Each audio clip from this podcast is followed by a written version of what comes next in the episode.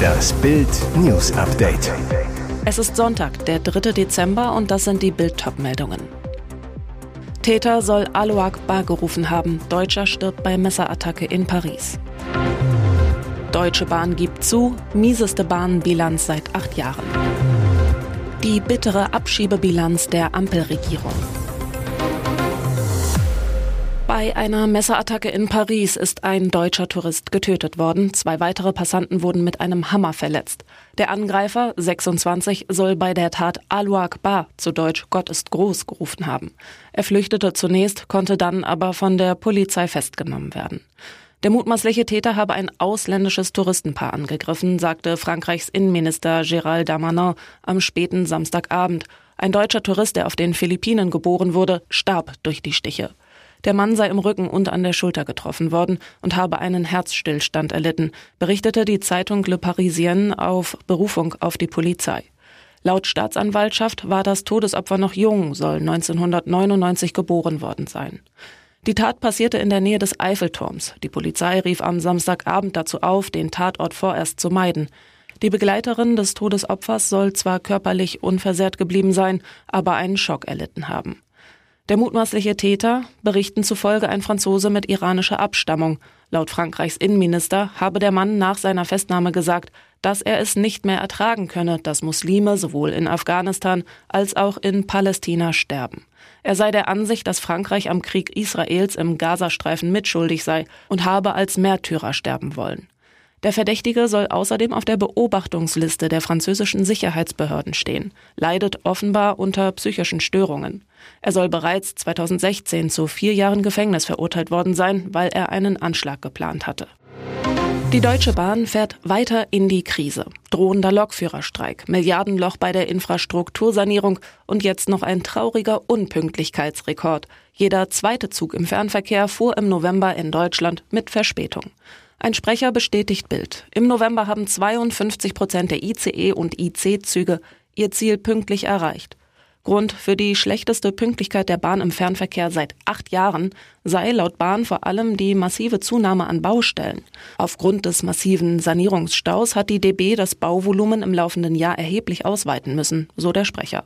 In Zahlen im November 2023 habe sich laut Bahn die Zahl der Baustellen gegenüber dem Vorjahr um 11 Prozent erhöht.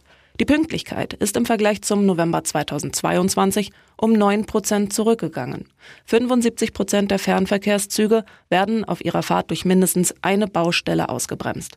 Ab dem kommenden Jahr sollen dann viele einzelne Baustellen gebündelt angepackt werden. 2024 will die Bahn umfangreiche Streckensanierungen starten, wenn die zugesagten Milliarden aus dem Bundeshaushalt auch tatsächlich kommen. Ein DB-Sprecher zu Bild die Pünktlichkeit entspricht nicht unseren eigenen Ansprüchen und wird auch nicht den Leistungen gerecht, die unsere Fahrgäste zu Recht von uns erwarten. Wir bauen heute für eine bessere Bahn von morgen. Die bittere Abschiebebilanz der Ampelregierung. Wann kommen die Abschiebungen im großen Stil, die Kanzler Olaf Scholz im Oktober angekündigt hat? Die Bundesregierung verfehlte die eigenen Ziele im ersten Halbjahr deutlich. Zwar wurden von Januar bis Juni im Vorjahresvergleich 27 Prozent mehr abgelehnte Asylbewerber abgeschoben, aber die Gesamtanzahl der Asylanträge nahm gleichzeitig zu, um ein Vielfaches. Allein im ersten halben Jahr gingen 233.744 Asylanträge beim Bundesamt für Migration und Flüchtlinge ein, 73,3 Prozent mehr als im Vorjahr.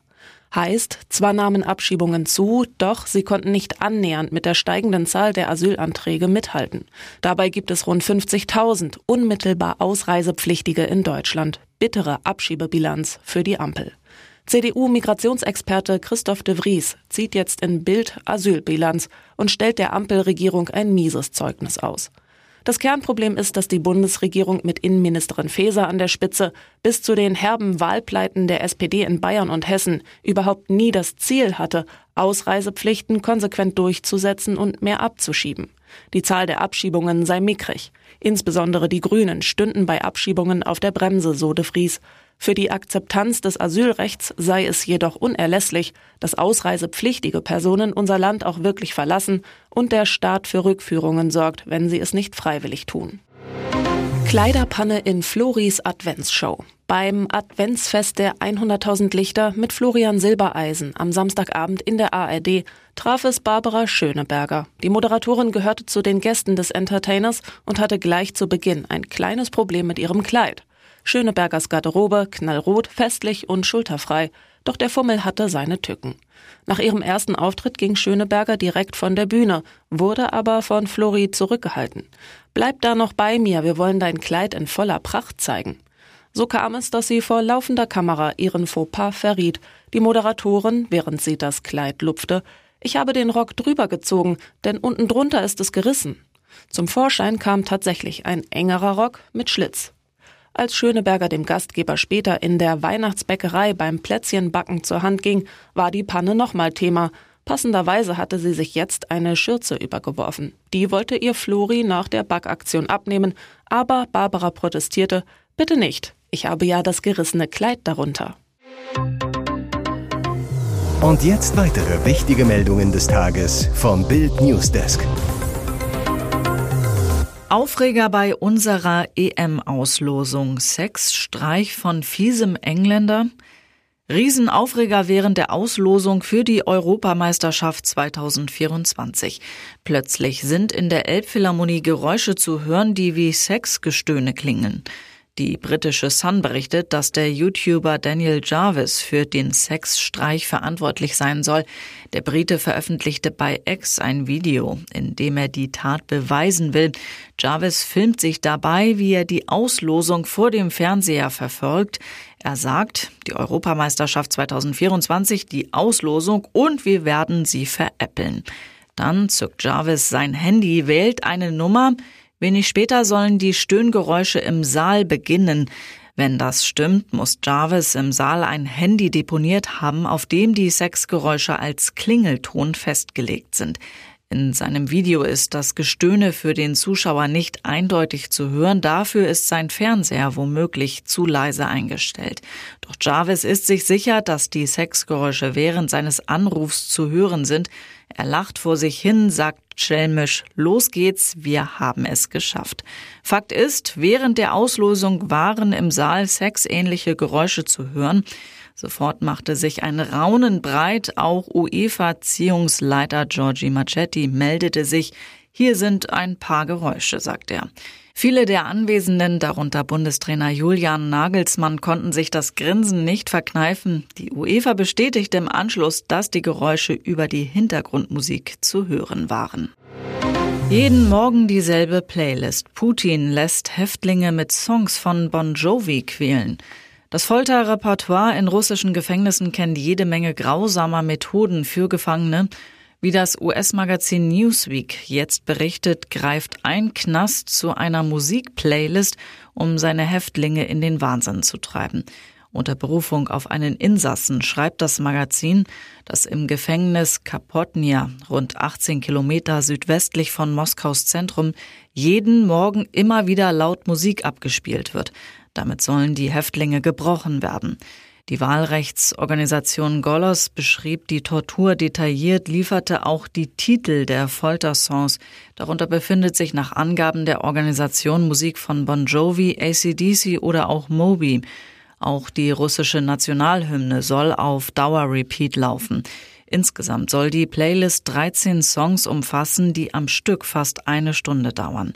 Bei dem Knast handelt es sich um eine berüchtigte Untersuchungshaftanstalt, in der auch einer der schärfsten Kritiker von Kreml-Tyrann Wladimir Putin bereits untergebracht war, Alexei Nawalny.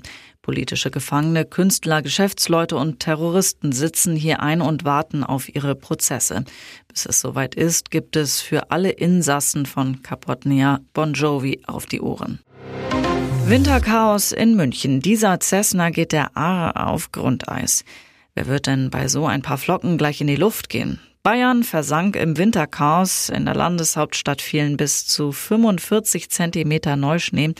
Laut Wetterexperten waren das die heftigsten Schneefälle seit 2006.